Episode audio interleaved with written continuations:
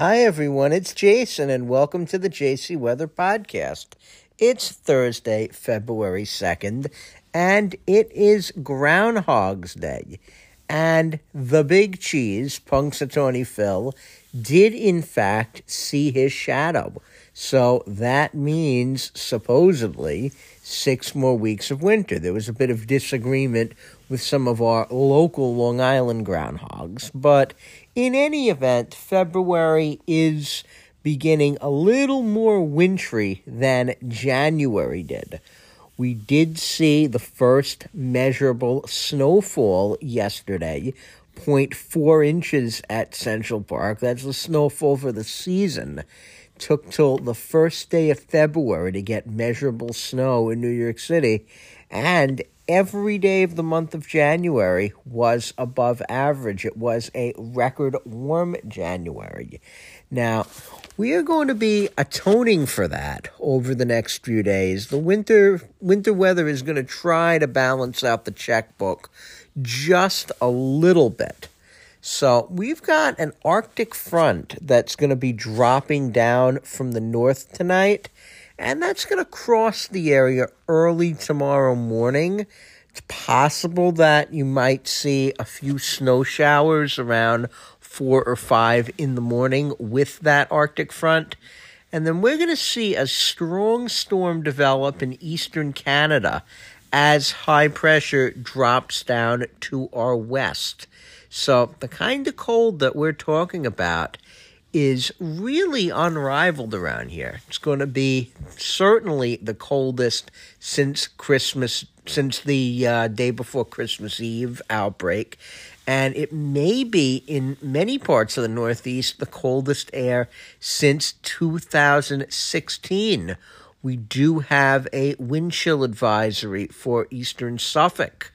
So for tonight, we're looking for just a couple of flurries. Temperatures will bottom out in the low 20s, and the winds will start to pick up. Now, Friday, going to have lots of sunshine. Temperatures are going to either hold steady in the mid 20s or maybe even fall a little bit.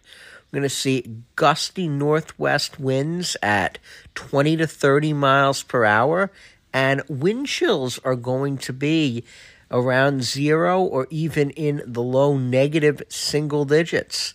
And Friday night, we are going to stay bitterly cold. We're looking for lows in the high single digits with a gusty northwesterly wind, 15 to 25 miles per hour sustained, gusts of 40 to 50 miles per hour.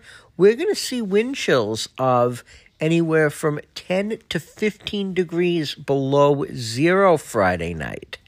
Now, Saturday is going to be another very cold day, but this cold air mass is not able to stick around long.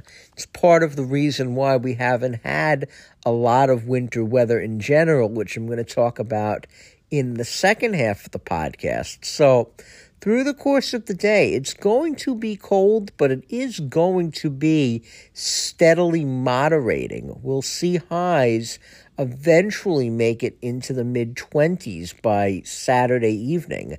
And we'll have westerly winds during the day, turn southwesterly in the afternoon. So, definitely coldest very early in the morning, and we only go upward from there. And Saturday night, we'll see some clouds gather, but temperatures are going to be holding in the mid to even upper 20s as a southwesterly wind strengthens. Now, Sunday, we'll call it mostly cloudy, but it is going to be much milder. Highs will be in the mid 40s. We may have to see if some drizzle develops along the coast late in the day. Figures when it's not freezing, it's gloomy, but can't have everything. It's New York. And Sunday night, temperatures are only going to fall back into the mid 30s. Now, if you live in New York City and Long Island, or really anywhere in much of the eastern United States, it's pretty easy to say that we've had almost a non winter. But that is very misleading to places out west. Every winter is cold and snowy. It's just a question of where. So, even though we've had this relatively warm and almost snowless winter here, it's actually been cold and snowy for a majority of the country. So, in the eastern U.S., we've had this perpetual ridge the whole winter, but the central and western parts of the country have been under a trough for just as long.